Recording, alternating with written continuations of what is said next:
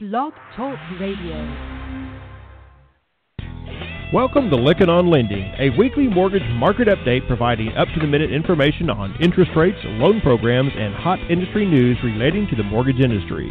Brought to you by Transformational Mortgage Solutions. To participate in today's program, our guest call-in line is 646-716-4972. And now, here's your host of Lykken on Lending, David Lykken. Welcome to the podcast, everybody. Happy New Year. For most of you, this is your first week back. We did do a podcast last week, and it was a really good podcast. We had Les Parker on the podcast. If you have not listened to it, please go back and listen to it. He gave his predictions of where he sees some where rates are going, some things very much in line with what we're going to be hearing today. But he also talked about some aspects of it that I think is going to be very interesting. So I'll tease you with that and have you go listen to it. But we have joining us on today's podcast and the Hot Topic segment, Marina Walsh of the MBA, and she's just rounded the three top economists there, and Mike Frattoni and team have been rounded up, and she is on to give us the update and the latest number, especially as a result of this presidential election. And rates are going to be going up. The surprise Fed announcement that they're going to raise a little bit more often than they thought, and there's even more talk about that. So we're going to get that update from Marina Walsh, the MBA industry insights, and also giving some more insights into what's going on with the industry, just generally applications, a lot of great information. So be sure to stay tuned all the way through to the Hot Topic segment. Again, this podcast is created by mortgage professionals for mortgage professionals, and we're very proud to be the recipient of the Innovation Award from Progress in Lending. So very much grateful for all of you as listeners and telling others about the podcast. I want to start off by saying a special thank you to our sponsors, Arch MI, the creator of the innovative Race Star program, Motivity Solutions, also real-time reporting dashboards and scorecard system. Excellent tool. We'll hear about that a little bit later. Velma, an efficient marketing and mortgage marketing email platform to getting the word out of what you've got going on in the industry. Really excited to have a partnership with them, as well as Simplifile has a real-time electronic communication exchange. You'll hear about that a little bit later. The Mortgage Collaborative, the power of the network. We're pleased to be in partnership with the MBA and the Mortgage Collaborative. It's fun to see how they work so well together. And also D&H, moving your world forward through technology. They've been in business for 140 years, just a short amount of time. They're a newcomer, 140 years, employing 5,500 people worldwide, supporting 8,000 clients in 70 countries. And I encourage you to check them out at mortgagebot.com, or you go to DH, simplest, shortest URL on the planet, DH.com. And check out their mobile app is pretty cool, too. It's actually not a mobile app. It's a mobile-ready app. And what they're doing for taking applications online is pretty cool. So check it out or give them a call at 1-800-815-5592. Appreciate Andy, Alice, Joe, Paul, Sam, and everyone joining in on this podcast, making it possible. We've got the full lineup, but let's start off with, oh, wait a minute, we got upcoming conferences. Got to talk about that. The next MBA conference, and if you haven't gone out there, check out the MBA conferences by going to their website. You can just Google MBA conferences, and it just comes up at the top of the list of the Google search. But we have the Independent Mortgage Banking Conference, January 23rd through the 26th at the La Quinta in Palm Springs, California, the La Quinta, Palm Springs. Gorgeous place to come. I asked Alice to join me. She and I are doing a panel together on efficiency. She says, let me see if I have this right. I can stay in frigid Michigan, or I can come speak on the panel with you and Bill Cosgrove and Aaron D. I think I'll take that option very much. So we would ask you to come on down and join us in beautiful, warm Palm Springs, the 23rd through the 26th. Also, February 1st is the Austin Mortgage Bankers Lunch, and I'll be speaking at that. Also, January 30th, I'm the keynote opening speaker at the TMBA, the Texas Mortgage Bankers Association. Looking forward to seeing a lot of our friends in Texas and around the part of the country coming to the secondary marketing conference here for Texas. Also, February 14th through the 17th, the National Mortgage Servicing Conference and Expo. We're going to have Marina talk a little bit about that, as well as the February 22nd through the 23rd, the MBA's Mergers and Acquisition Workshop. And then we have I'll be doing a special session afterwards with the attorneys. Marina's asked me to come in and moderate a session there. I'm really looking forward to these conferences. Folks, if you're not getting out to these conferences, you're missing out, especially in this time where we have so much coming out, new information coming out. You got to get at these conferences. MBA does a great job of putting them on. I'm encouraging you to check it out at the MBA organization. And while you're there, sign up for the Mortgage Action Alliance. One of the most powerful things you can do, and you do not have to be a member of the MBA to do that. Without further ado, let's go over to Joe Farr and find out what the markets are doing. We got some good news starting off this week with some a little bit of good news here on rates. So tell us about what we're up a little bit today. It's up 430 seconds so far, reversing a little bit of what happened on Friday, but no news today. Looking at what happened last week, Dave, it was really a pretty good week. We continued a rally that has been going on since after the December 15th. Actually, the 14th was the Fed minutes or the Fed meeting where they raised the rates, and then the next day we saw a further decline. But since then, we've been on a real nice rally. MBS prices have improved about 150 basis points. Yeah, that's mortgage rates have fallen back about 20 basis points. So, not near where we were, but certainly better than we have been. So it's been a nice move since the middle of December. This week, we saw price being driven by a couple events. One was the minutes of that meeting, the December 14th meeting. Investors seemed to like what they said, even though they, basically acknowledged that they didn't know what to expect from the Trump administration and how that may affect economic activity and therefore monetary policy. Kind of the fact that there weren't any big surprises in there, and the fact that MBS prices overall have become a little better buying, a little better deal as far as a return. People started buying. MBS prices improved and.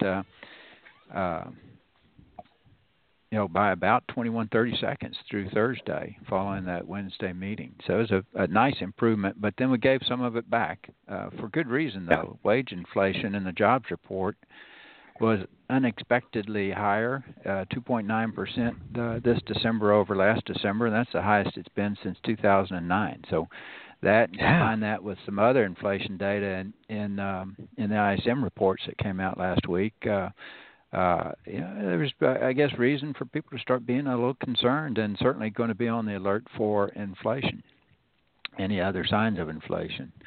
The jobs number and the unemployment rates were pretty much as expected, especially when you count prior month's adjustments. So on the day, MBS prices gave back about a quarter of the improvement that they'd seen on that Wednesday and Thursday. So all in all, a good week for MBS prices, and all in all, a good 3 or 4 weeks for MBS prices. Yeah. Looking ahead, Dave, the biggest report to come out this week is going to be the retail sales numbers. The ex-auto is expected to grow fairly significantly. It's a 0.6 improvement from November. So we'll see how that works out. In addition to retail sales, we have the ADP report coming out tomorrow. We have PPI coming out. It's also on Friday. Treasury auctions Tuesday, Thursday, and Friday. And we're going to have Fed speakers just about every day this week except tomorrow. So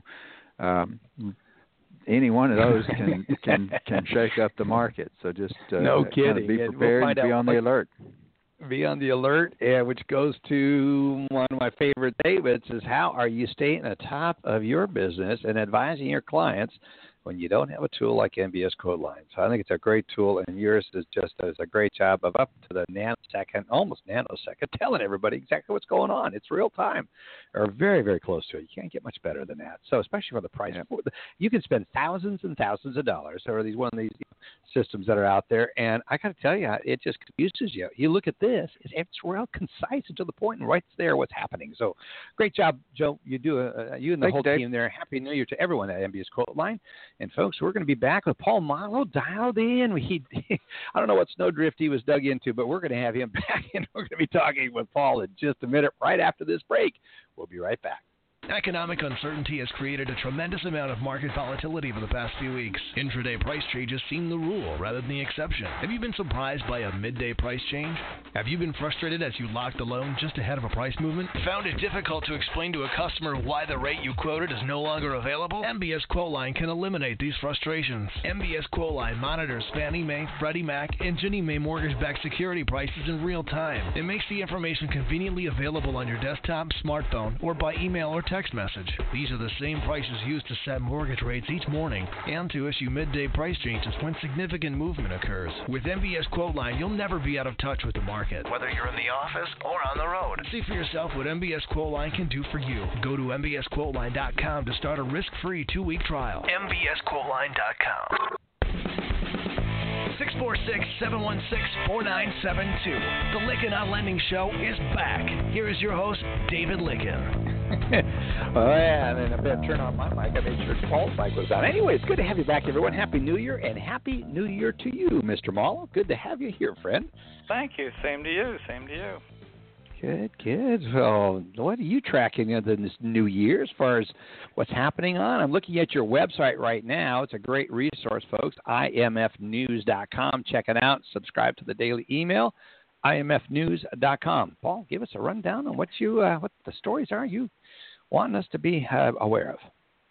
Well, you know, it's already an interesting week. We track something called prime non-agency MBS. I mean, this is something that not too many trade pubs focus on. It's basically, these are prime quality mortgages that some of the big boys have put into MBS and issued, and the biggest player in that market's been J.P. Morgan Chase. And Brandon Ivey of our staffer was crunching the numbers, and lo and behold, turns out we did just over $9 billion in these prime non-agency MBS in 2016. Yeah, well, that's down 22% though from the year before, and there's some so-called analysts and experts wondering, is it over? Is the prime non-agency MBS market grinding to a halt? And we'll find out. I mean, the question is, why bother securitizing that stuff? Maybe put them into Fannie, Freddie's, or if it's a just miss, why not put into some non-agency MBS? It's an interesting market, and like I said, not a lot of people focused on it. We throw that out there. The next story is obviously a big one. We reported on it last Thursday that there would be a cut, or there was a lot of speculation last Thursday. Turned out we were right, luckily. So you're not always right sometimes on speculation. Yeah, it's good to be right. Better to be right. But anyway, they made it official this morning, 25 basis point cut in the FHA premium. And now the question comes, is Trump going to block it for any reason? And, that's the concern from mortgage. Is there any rumors of that happening? I mean, I don't know. I mean, it's weird. Listen, Carson's got his hearing on Thursday. And I've heard it both ways. If they're if they're the free market gang, you want the privately held mortgage insurance companies to be taking this business on, not the government's FHA program.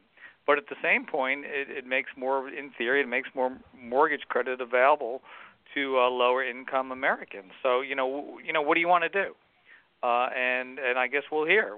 Maybe we'll hear on Thursday during the hearing. I'm sure it's definitely going to come up as an issue. We don't know if Trump's going to block it, but listen, this is a political issue as much as it is a financial one, and we'll find out. So I'd say tune into that hearing on Thursday and look at our press coverage, and we'll find out. Next story up is Or even better, you'll be tuning in and watching and listening and reporting, and people can come to your website and find out what's going on. There you go. Well, actually, I won't be. I have someone else covering it. I got other things to do, but anyway. You got other. Right. Who knows?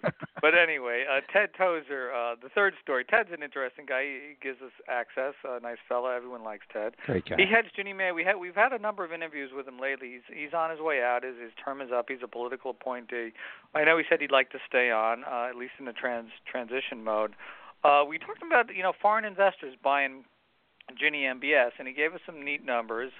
Right now, Ginnie Mae MBS holdings are held in overseas investors, $552 billion. Now, when you think about it, I think it's about $1.6 trillion.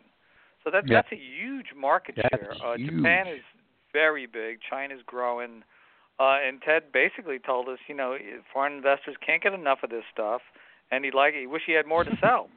What he also said, which was interesting, you know, where is that quote? I'm having a senior moment here. What did he say? Well, he'd like to make more of this stuff. Yeah. And, you know, there's a lot more to this story. Oh, I know what he said. It's not in the darn story. And I should also credit Joe Farr's price quotes. And let me just back up here. Ted had pointed out in that interview, and it's in the long version of the story, which is on our newsletter Inside MBS and ABS. It has to do with the spread between Ginnie, MBS, and Fannie Freddie's. And Joe's MBS quote line was kind enough to give us trading numbers and prices on MBS, Fannies, and Ginnies. And, you know, it turns out that once the Treasury nominee, Mnuchin, opened his mouth about the future of Fannie and Freddie, the spread started widening between Ginnies and Fannies. And, interesting. You know, they've come back a little bit, but there was a bit of a blowout there for a while, and it had to do with Mnuchin's comments about, you know, privatizing Fannie and Freddie, which got some investors thinking, well, maybe there is no future to Fannie and Freddie, and we don't know about the guarantee, or maybe there is a guarantee, and then spreads widen between Ginnies and Fannies. That's come back a little bit, but it's still, you know, wider than it's been. So anyway, I've sucked up a lot of your time, so we'll just quickly mention that Carson's hearing is on Thursday. There's a story on that today. We have short takes with some chatter about MI stocks. A lot of the MIs obviously are publicly traded. Their stock prices were down this morning, and, of course, the speculation is that it's tied in with the MIP cut. So that is all the news that is fit for today, and that's about fit it. For today. There's a lot of good information on your website. I encourage people to sign up for your email, and it can be done at imfnews.com. Right there at the bottom, after you read the stories, you go down and sign up, put your email address in there, and it'll happen. It'll get up near your inbox every single day. I live on it. I appreciate it so much, Paul. And, again, Happy New Year. Greet everyone there at Inside Mortgage Finance from us. Would you please? Will do. Have a good week. Hey, you too, friend. Appreciate it so much. Let's get over to Alice Alvey. She is on the line. Alice, Happy New Year. Good to have you here with us. What encouraging words do you have on the legislative update? Please tell us there's some encouraging good news. Well, I'm going to go a little further into what Paul was talking about with the FHA MIP change. So let's assume that it is absolutely going to go forward, right? I don't know how the president could President-elect could possibly say dropping mortgage payments for consumers has any negative side effect other than what Paul had mentioned. What I think is a dilemma for folks to think about is this is effective for loans closing January 27th, the end of the month. So that's a closing date. So many times the FHA uses the case number order date as when something is going to be effective. And this is a closing date, effective date, which is odd. So we have loans in process today that you now have to talk to your customer about which is more valuable, to close you when I originally thought you were going to close, you know, if you had plans to close this month, or if I wait until after that date. On some of these loans, this is a measurable savings. So I was crunching some math here for our listeners, and you should do this with your loans in the pipeline because, you know, there is a potential fair lending implication if we don't advise our borrowers on the benefits. For some of these loan amounts, it could be that it's even worth the eighth in an interest rate change, you know, if you're saying, well, the lock's going to expire. Well, take a look at a small eighth in percent change that might hit them or even a 0.25%. And keep in mind that your principal and interest payment runs the same way as MIP does. As a matter of fact, MIP is based off of an average principal balance throughout the year, so it's going to decline too. So they are apples to apples in many respects. And you say, all right, well, I'm going to save $50 a month on a $100,000 mortgage with this new drop in the MIP, and the increase in my monthly payment is only going to be $8 or $16 with the increase, a slight increase in interest rate. And they both last the life of the loan, right? I mean, MIP now, if you're on your typical 3% down borrower, is going to be the life of the loan, then which is better for me? You know, for some of you in high-cost areas, California, if you're over that 625.5, you're talking hundreds of dollars of savings per month for these consumers for even as much as a 0.5% interest rate difference.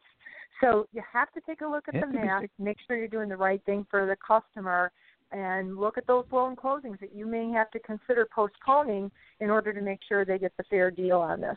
So that's my good news is keep your customer happy for the long term, right? Yep. So that's great news. That's my note there. Another quick thing, CFPB published, its plans for going forward. The TRID final amendment is something that we're looking for. We all watched the proposed portion of that last year. Right now it looks like they're going to push that to mid-2017, whereas before they thought by maybe March of 2017 we'd get those updated TRID amendments. Some of them are pretty critical to making sure we're handling some closing timings correct. So we'll keep watching that for you, but that's still out in the future. Also for everybody, watch the new HMDA stuff. The new LAR formatting tool is out.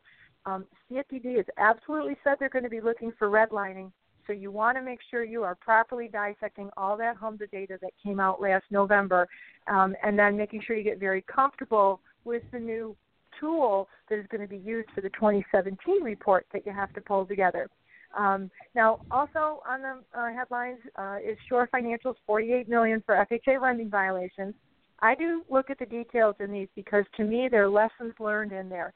I don't make it about that company. It's about what all of us have to pay attention to who run operations. Yeah, very good point. And a couple of quick things, folks, here is I don't know if you noticed, but now when you get written up by the DOJ, it's also on a Homeland Security report. So just a heads up that it's reaching out farther than our industry. Serious?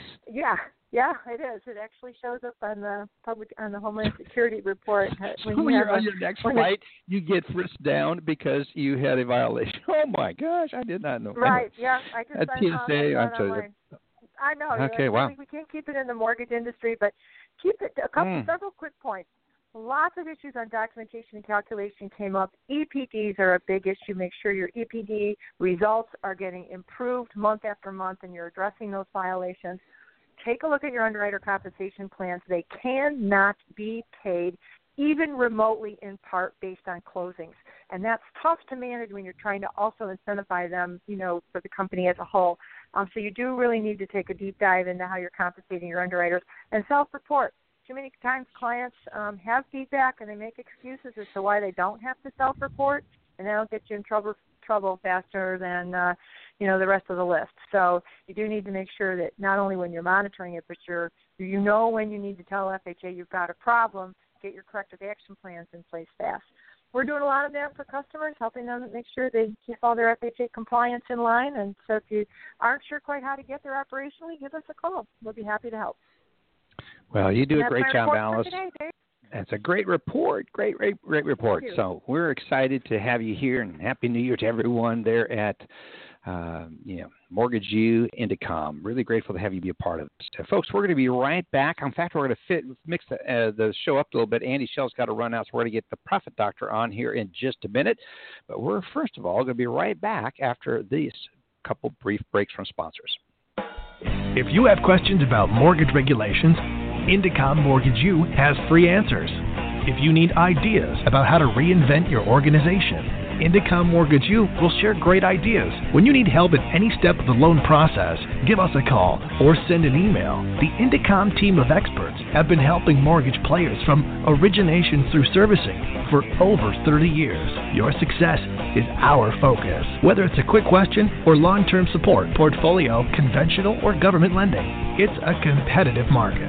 So let Indecomm Mortgage U give you the edge. Simplifile has technology that gives you the ability to collaborate with settlement agents via real-time chat and messaging, allowing you to track changes, send, receive, and validate documents, as well as obtain status updates and deal with issues as they arise. All of this in a real-time electronic communication exchange. And best of all, you have a complete audit trail of all communications.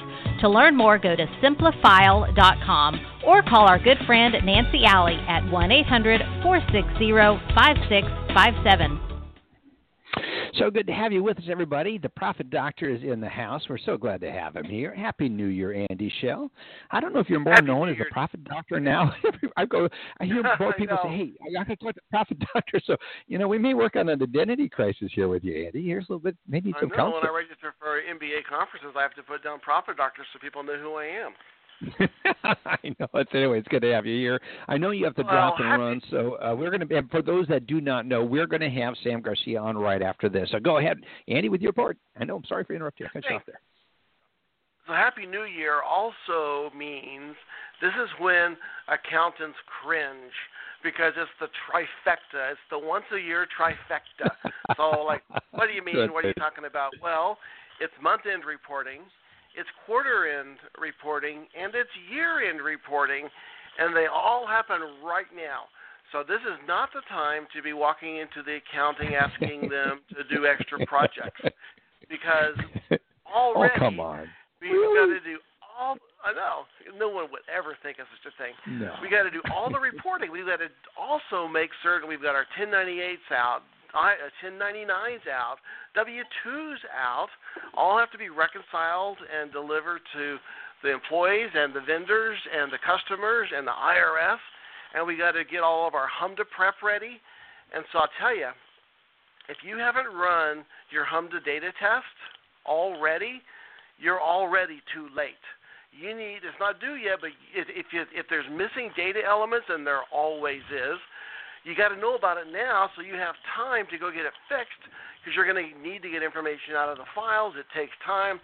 So run, spool up your HMDA software, pull the LOS export, run the test, run the data validation, and see what's missing. You do not wait until February to get this done. You got to do it today. And a quick side note, Dave, on what today, what I'm working on, Dave, is it's a really fun total geek thing, but I'm working on a GAAP augmentation, a generally accepted accounting principles augmentation, to specify the components of cost to complete that are part of the derivative asset from the interest rate lock commitment unrealized gain. It's a totally cool topic. The only person that really understood all of that in the origination ranks here is Marina Walsh. She's sitting there going, "Dad, dang, Andy, he is so smart." I could just hear Marina smiling away in the background. That's good. That's good. So repeat that and give us a little more insight to that. I know a lot of people understand, but just break that down a little bit for the origination folks that might be on here that might not know what that is. Yeah, here's where it comes from. So the accountant said that when you have an off-balance sheet financing facility that you've issued to a customer that's subject to market risk, that you have to report the impact of changes in value over time on your financial statements. This actually came from Enron. So an off-balance sheet financing commitment subject to market risk. Well, an interest rate lock commitment that we issue to a customer is an interest rate lock commitment, and it's an off-balance sheet financing facility subject to market risk. So we have to put the mark-to-market of that asset, that commitment, on our balance sheet by creating an asset because it doesn't exist. There's nothing on the balance sheet to adjust. So you create an asset called a derivative asset, and then you're supposed to apply cost to complete to reduce that unrealized gain by the amounts of expenses to be incurred. And which expenses you include is a huge debate among CPAs. There's very limited guidance in GAAP about it. So we're working to get documentation to FASB for them to issue specific guidance on what cost-to-complete components actually make sense. That's good. That's excellent. That's good. And I know you train a lot of the – you train a lot of the accountants that are auditing independent mortgage bankers, so you could go, find out, read articles, or they pick up the phone and call you or email you and get right from the guy who's training the accountants in the first place. So that's great stuff. Really appreciate it. Help. My pleasure. Thank you very much for letting me go out of order. I got to go to the dentist. Oh, yeah, so that's an exciting thing. You mean you'd pick going to the dentist rather than being on and listening to Marina talk about all the accounting? Boy, it's got to be an urgent matter because I know you'd much rather be here. So anyway, have a good dental appointment, my friend. I choose not being in pain for sure. Yeah, that's true. Well, that's very good. Well, we hope you are. We will look forward to having you back next week, my friend. Have a great rest of the week and greet everybody there. Have a happy new year. Thanks so much. All right, folks, we're going to – thank you, friend. Appreciate it. What we're going to do is get over to Sam Garcia. If I can find the phone number there, get Sam's mic turned on here. Good to have you with us, friend. Sam, hey, Dave. Happy New Year. Disappearing Dave. I remember last week. Disappearing Dave. That's right. That's what happened last week. Let's hopefully we're not going to disappear on us this week here. Hopefully the technology will hold all the way. So anyway, it's good to have you here, friend.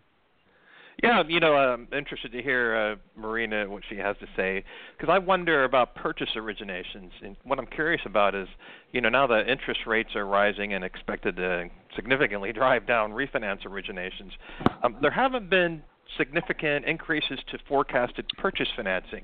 And, for instance, Freddie Mac predicts that, financing will increase just 2% between 2016 and 2017, while Fannie projects purchases will increase 4%, and MBA is most optimistic with a 10% increase forecasted. But, with many lenders that are likely to try to make up for lost refinance business by being more liberal about their underwriting on purchase financing, and also, with a more optimistic post-election outlook among consumers, might it be possible that we see maybe like a 25% year-over-year boost in purchase origination? So I'd be interested to hear what she might have to say about that.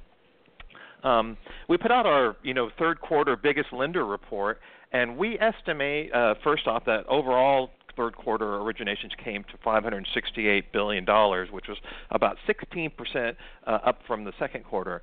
And while there was no change at the top of the list, with Wells Fargo, Chase, and Quicken Loans holding the numbers 1, 2, and 3 positions respectively, Bank of America went from number 4 in the second quarter to number 6 in the latest report. Interesting. At the same time, Caliber Home Loans jumped to number 8 from number 10, and basically flip-flopped with PHH, which fell to number 10 from 8. Caliber was strong because its business soared 35% from the second to the third quarter, and that was the biggest quarter-over-quarter gain we tracked of any lender. On the other side of that was First Republic, which fell 5%, which was the worst performance quarter-over-quarter. And then on a year-over-year basis, business nearly doubled at Finance of America, so they really shot up with their business, their originations. At the same time, Stonegate saw a 25% year-over-year drop. So those are the big numbers from that report, which always gets a lot of attention. The Bureau of Labor Statistics put out its employment report, of course, on Friday, and that indicated that non-bank mortgage jobs totaled 322,000 in November, which was up from about 318,000 the prior month. Mortgage jobs have expanded each month since February, but of course I predict that within 3 months or so we'll start to see those numbers diminish as refinance business takes its toll and slows down. Based on the analysis of the Bureau of Labor Statistics figures and the origination data information we collect using the market share, Mortgage Daily estimates that total industry staffing, including jobs at financial institutions, worked out to around 672,000 in November. That estimate includes 290,000 jobs at banks, almost 60,000 jobs at credit unions, and the 322,000 non-bank jobs reported by BLS. Last week, HUD announced that it had charged Bank of America with discriminating against Hispanic borrowers, and that was based on a National Fair Housing Alliance. They put in some testers, non-Hispanic and Hispanic. They sent them to the Charleston, South Carolina branch. Interesting. And HUD outlined how the non-Hispanic customers were allegedly treated better than Hispanic testers who were reportedly better qualified. So that case is headed to federal court. Our mortgage market index, which is based on open close rate lock volume, increased 23% in the week that included New Year's from the week that included Christmas. While that was a nice rise, the Christmas week happened to be the lowest on record since we started tracking since we created that index in 2009. One note, though, is that we don't adjust our index for seasonal factors.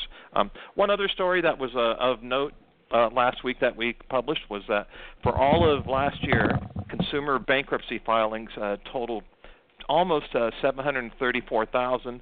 That was the fewest consumer bankruptcy since 2006. So it's a bit of good news, huh? You still there, Dave? Or I lose you? Okay. Anyway, so of course we got that from American Bankruptcy Institute. No, I'm here. Okay, great. I forgot to unmute the line. Sorry about that. Disappearing Dave. Disappearing Dave. Yeah, I love this issue. Anyway, so much there, Sam, with all that's going on. I really appreciate you bringing an update. How much is weather a factor in some of the application data? I mean, is that... It was shocked. Maybe it's just because I was up in Minnesota, but it was cold. Well, you know, my thinking is that today we are so much more digital. Who's actually completing a application in person? In person, yeah, that's so right. What you might see a few more applications completed because people will have a little more time stuck in their places, right? Yeah, maybe that's a great way to look at it. Interesting comments. It's good stuff. I really appreciate you coming on and be a part of it. Happy New Year to everyone there at Mortgage Daily. Appreciate the partnership with you, Sam. You do a great job. It's a great publication. Encourage people to check out MortgageDaily.com. Sam Garcia can be reached at 214-521-1300. Sam, have a great rest of the day, and thank you, friend. Thank you. Talk to you soon. You bet. Looking forward to it. Yeah, those technology issues, they do show up at different times, at the weirdest times. So anyway, switched over to my handset again. So good to have you all with us. We're going to take a quick break to hear from one of our sponsors, Jim Jump, who is the head of marketing there at Arch MI. He is a chief marketing officer. They do a great job there. A lot going on at Arch with the combination and the merger of with United Guaranty. It's going along, making some good progress, and we're getting some good reports out of it. And we're thrilled that they're going to continue to be a sponsor of the radio podcast. So without further ado, we're going to be right back, and here's Jim Jump to talk about the Race Star program. Hi, David. Thanks for having me on, and we're happy to be a proud sponsor of the program. And today I'd like again to talk about Race Star from Arch Mortgage Insurance. Rate Star is a revolutionary tool that allows mortgage originators to dynamically price mortgage insurance and match coverage to Arch MI's most competitive rates. And that's important because it allows you to compete more effectively, qualify more borrowers, and, of course, close more loans. That's the power of Rate Star. Originators from around the country are letting us know just how quick and easy Rate Star is to use. And all you need is your NMLS.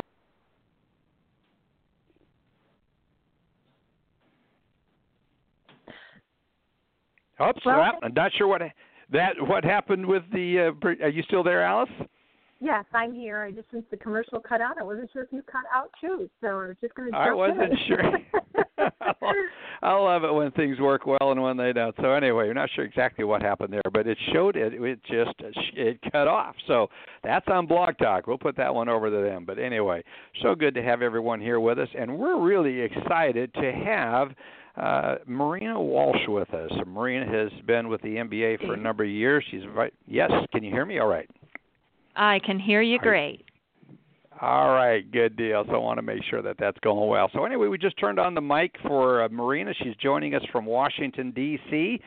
She was named, I'm looking at some of the notes here. Oh, she was a part of the group of most influential people, women specifically, in 2016, named by Housing Wire. And she has also been one of the leaders in our industry, is so prominent at our conferences, providing great information.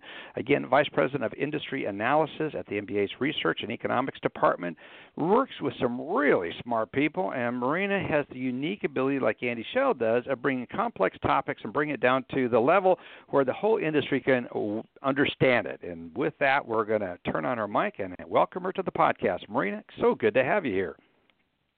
David, so great to be here. It's an honor.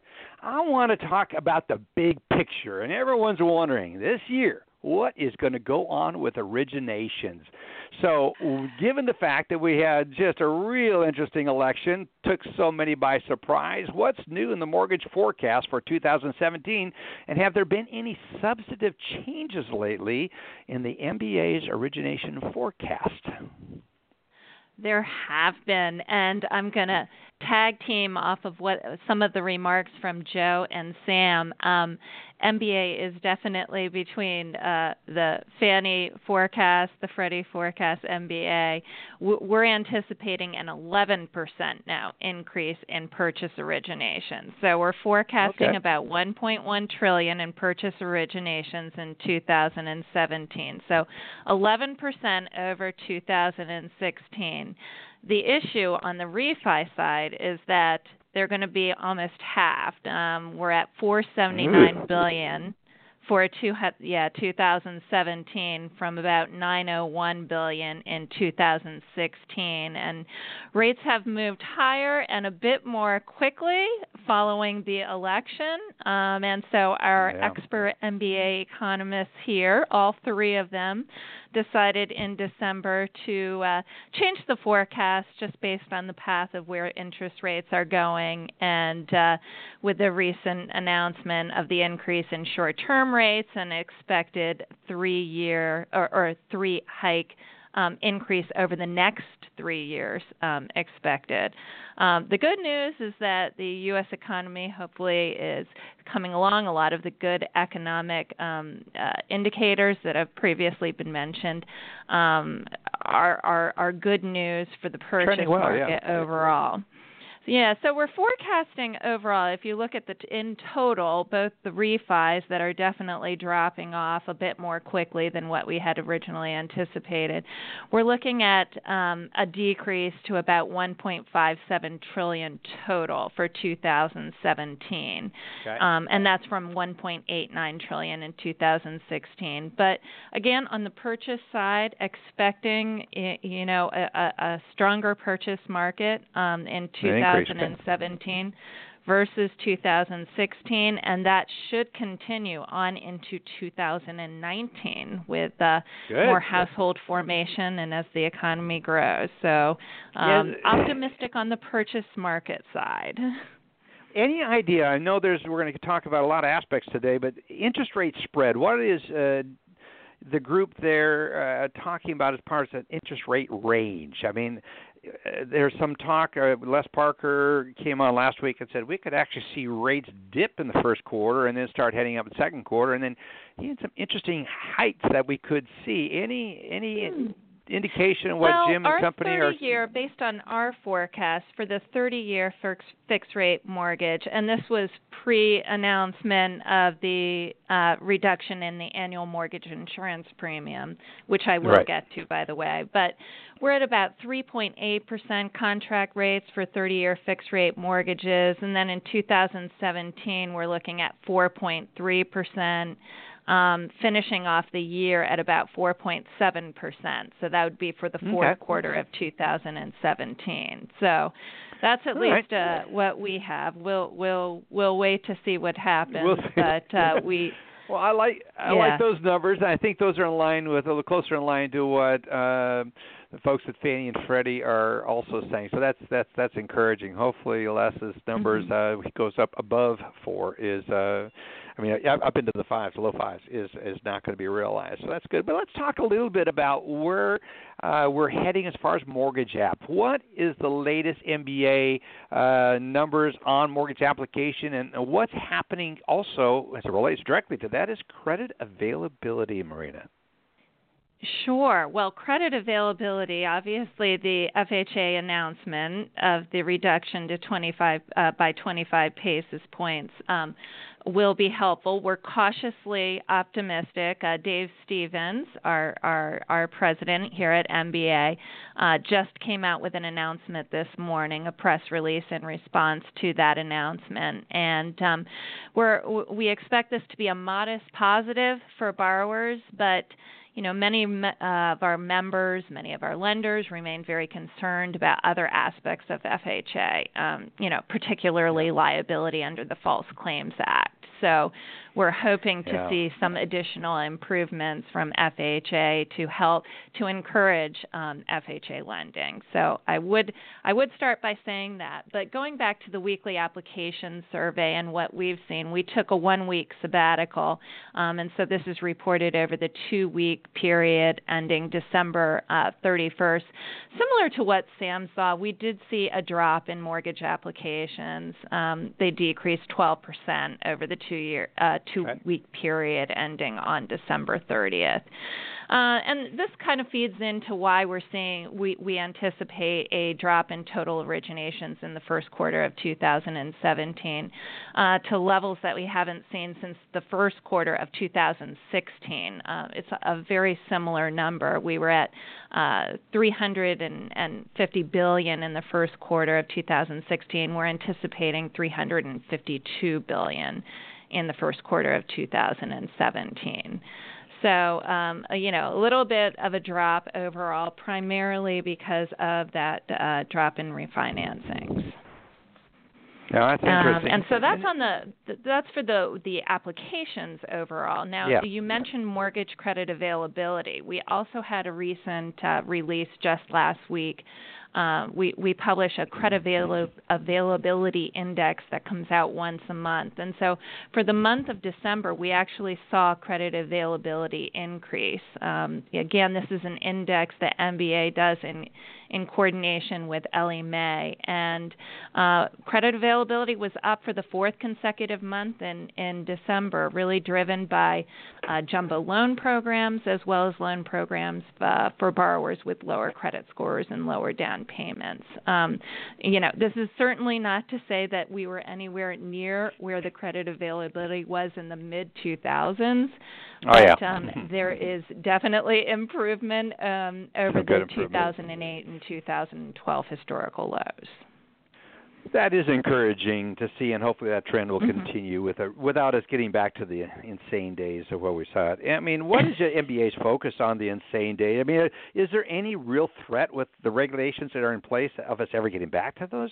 Is there any chance of that, Marina? I mean, I keep getting asked that, and I see every once in a while. I can't either. But I can't imagine. I mean, the pendulum swung from one direction to the other, and so hopefully we'll get to a happy medium. To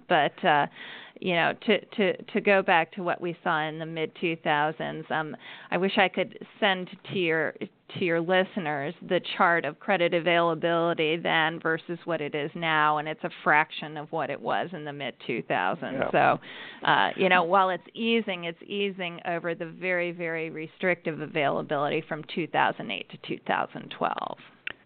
It seems like it's getting back to the levels that it was at when I started the business in 1973, a long, long, long time ago, and it seems like it's kind of plateauing off to something. The pendulum is swinging back to slightly a little more available because we have good data now, and you guys provide a lot of great data, and I want to talk more about that. But you brought up something just a little bit ago, and that's David Stevens. We are so grateful for David's leadership in there, and David came out publicly, talked about the battle he's going through.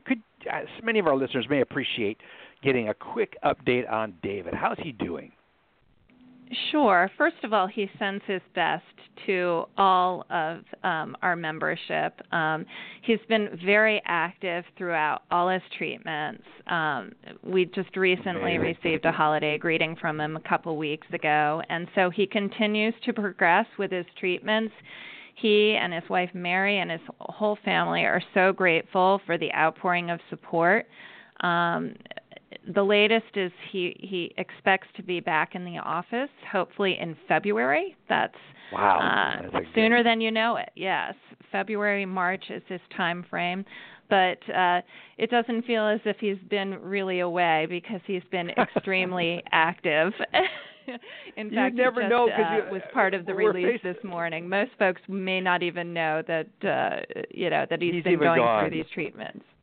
Yeah, yes. I know. And if you see him as active as he is facing, he and I are Facebook friends, and as active as he is on Facebook, you'd never know there's any amount of anything going on. I just respect his attitude, and we just wish David and the whole Stevens family so well through this journey. And it's exemplary how he's handling, because a lot of people just buckle under that kind of cancer report, and he is just doing a great job of showing what a fight can look like. Let's get to talking about the profitability of production, what it looks like. How are we doing when it comes to profitability-wise on the originations front? And the latest data that you have, do you have anything, the latest data that you can share with us? Sure. The latest data right now is through the third quarter of 2016. As Andy mentioned, we're in the process, or all the financial folks and the accounting folks at all of the mortgage companies are in the process of putting together their year-end financials as well as their quarter-end financials. So we don't have those just yet. Right. But the third quarter, was very strong. 94% of all mortgage lenders in our study reported pre-tax net financial profits, so that's good compared to 90%. And that includes both production and servicing together. This is based on a study of independent mortgage banks, so keep that in mind. Okay. These are all independent mortgage banks and mortgage subs. And so overall, for every loan they originated, they were making about $1,800, right around there, which isn't too bad. That translates, if you prefer basis points, to about 74 basis points in profit. Good. Very similar to the second quarter, but you know, we did have, as I mentioned, in terms of the overall originations forecast for the first quarter, we have volume very similar to the first quarter of 2016. So if you look at the profits, you go back and you look at sort of the production profits for that one quarter, it was closer to, 35 basis points or so. So okay. To keep up at the level of 74, 75 basis points, the average over all quarters since we started this study in 2008 is 55 basis points. Okay. So I think it might be a little bit depending. Again, we had this recent announcement, although I did speak to Mike Frattoni briefly before I got on for your show, and he doesn't anticipate a huge change in volume yet based on this announcement. What it might do is shift volume away from the GSEs to FHA. So right now we don't have a big change in terms of the overall volume, which means that in terms of profitability on a per loan basis and in basis points, it probably is somewhat lower than what we saw in those second and third quarters. And we're still waiting again for the fourth quarter numbers to come in. Really interesting. So, I mean, it's it looks like it's going to be a decent year overall for the industry. I mean, that's encouraging. How about production expenses? Because that's where we've really seen how things have been going up and up. What are you projecting as it relates to production expenses? Are they going to continue to rise? Let's hope not. Let's hope not, David, because right now they're pretty elevated. We're just shy of $7,000 per loan in expenses. Now, when we talk about these expenses, it's important to keep in mind what's included there. So just for definitional purposes, when we talk expenses, we're talking fully loaded expenses. So that would include all your sales costs. It would include your processing, underwriting, closing costs, all your production support costs, your technology costs, quality control, as well as corporate costs, all baked together. Because sometimes when I throw out this number of $7,000 per loan, folks say, I'm not even anywhere close to that. So you have to keep in mind that we look at all costs throughout a company, from the corporate level and downward from there.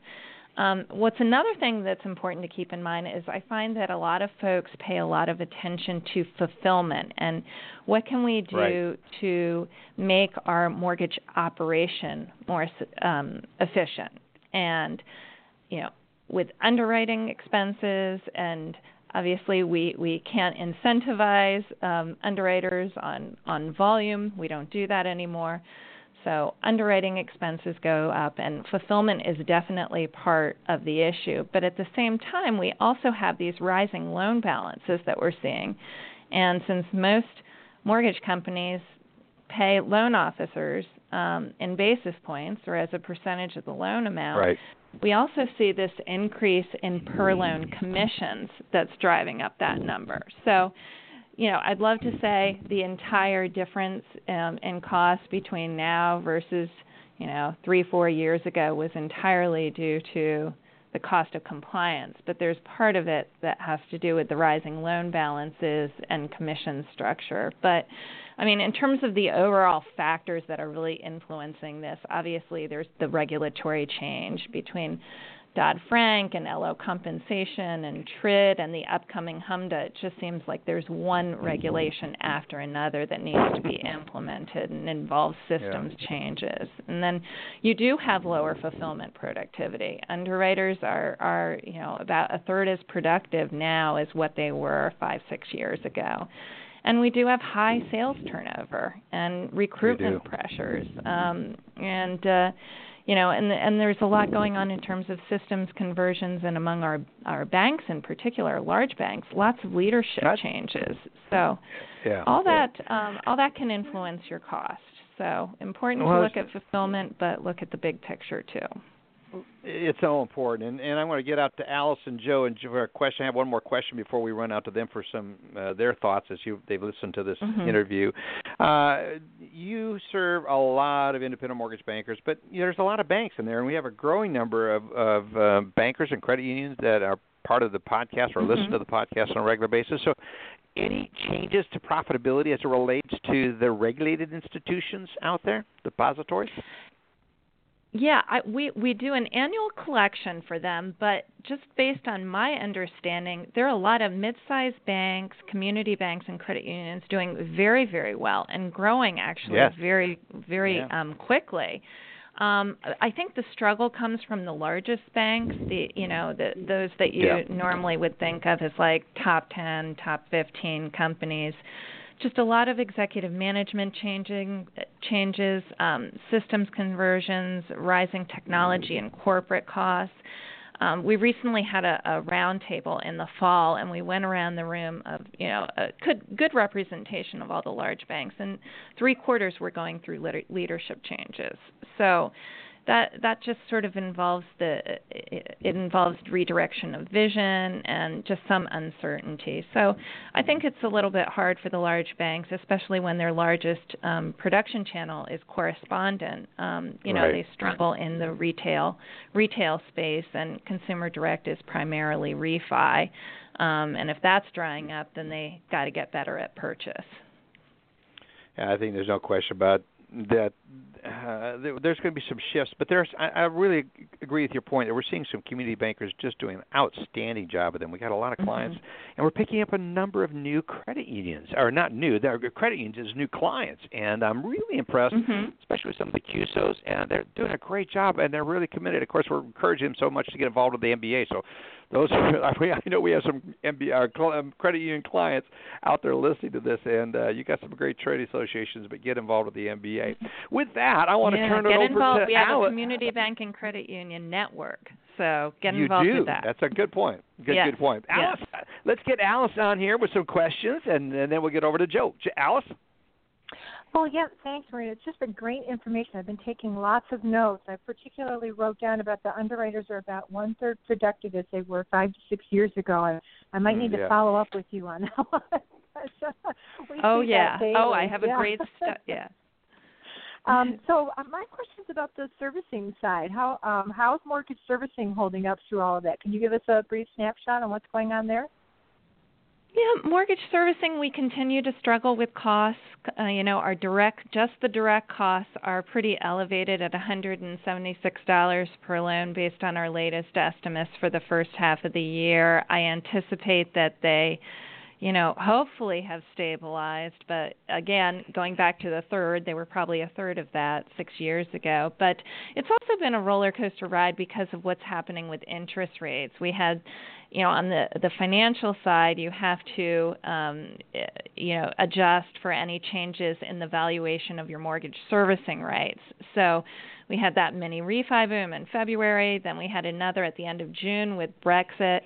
And so for the independent mortgage companies that don't tend to hedge their servicing rights, we had huge impairments that needed to be reported, for financials. But again, it's kind of funny money in that it's reported on an income statement, and then post-election now, you see this recapturing of the valuation losses and writing up servicing rights. So it's just sort of the nature of owning mortgage servicing rights. But operationally speaking, we've been pretty flat. We're at about $225 per loan for the first half of the year. So operationally, we've been helped on the revenue side just because of the higher loan balances, since most folks pay based on a percentage of the loan balance. As those loan balances go up, the per loan revenues go up too.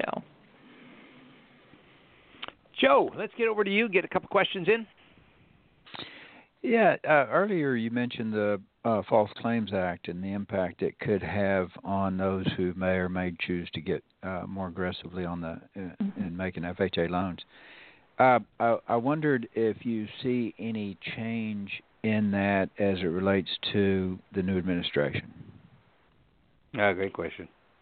We're going to have to wait and see on that. I would say you all probably saw this in one of the releases, but Sean Krause, who's been a very active MBA supporter with Quicken, has joined the transition team and is that's encouraging. Hopefully, yeah, it is encouraging. And so I think hopefully we look forward to educating Mr. Carson and the incoming administration on the issues with FHA and other issues to further support our membership.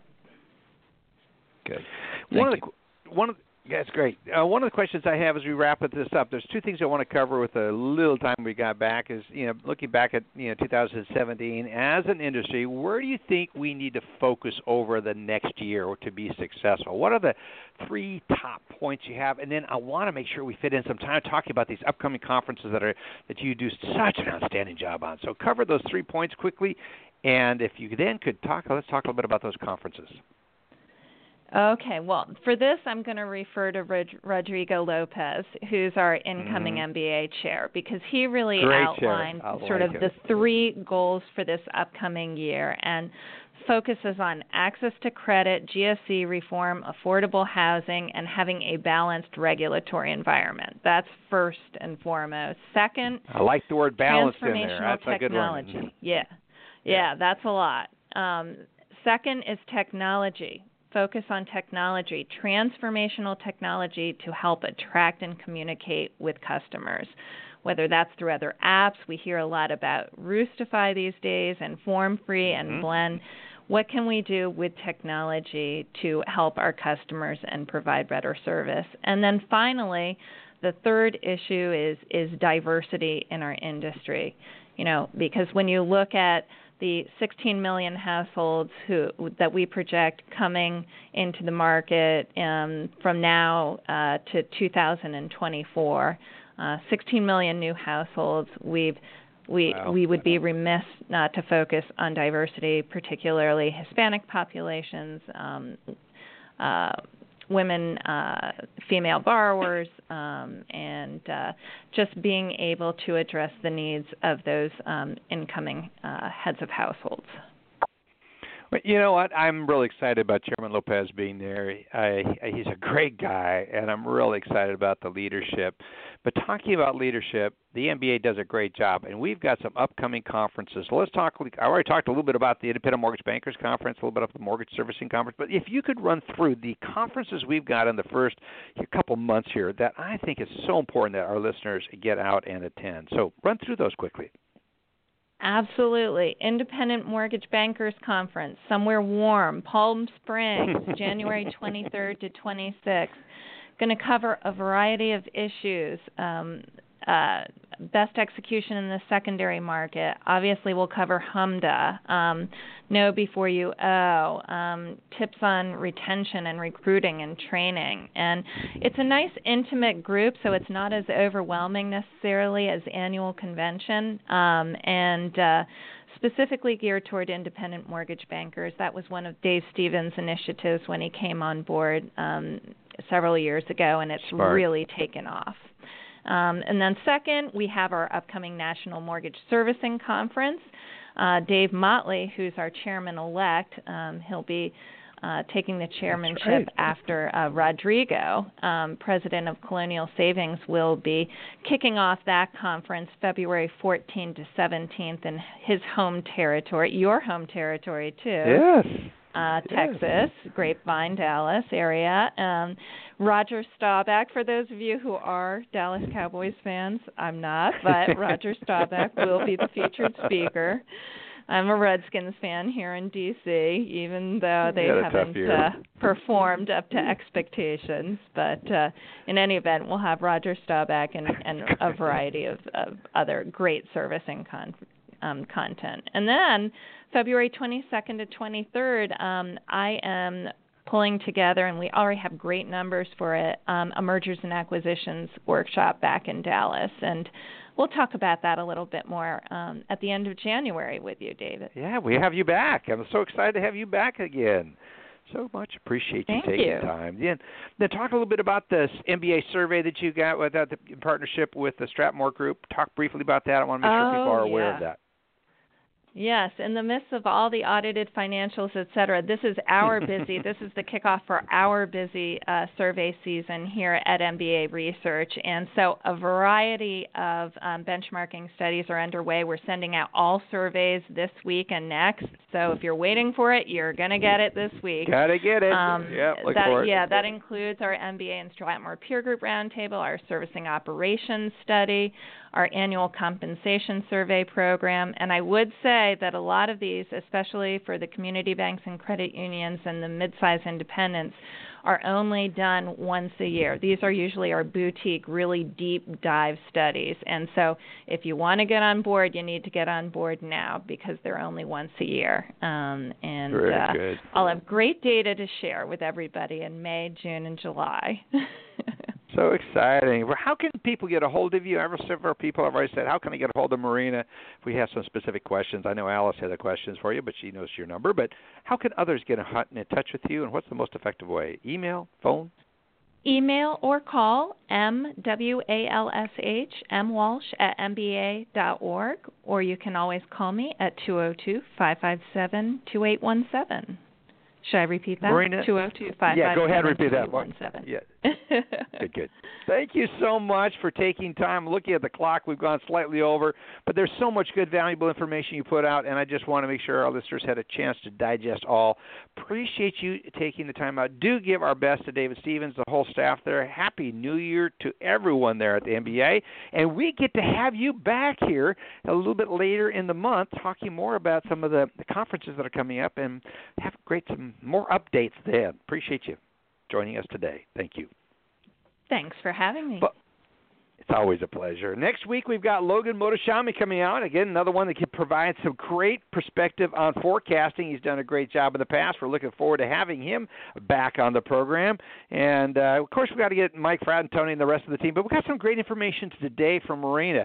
Go back and listen to this podcast. There's so much information in there. You can download that by going to LyckenOnLending.com. You can download it. Also, we'll be posting just Marina's segment in the Hot Topic up as a separate podcast a little bit later, midweek or so. Good to have you with us. Thank you for tuning in. Be sure to check out all of our sponsors, as they are such an important part of it. We appreciate you being here, and we look forward to having you back. Thank you, everybody. Have a great week.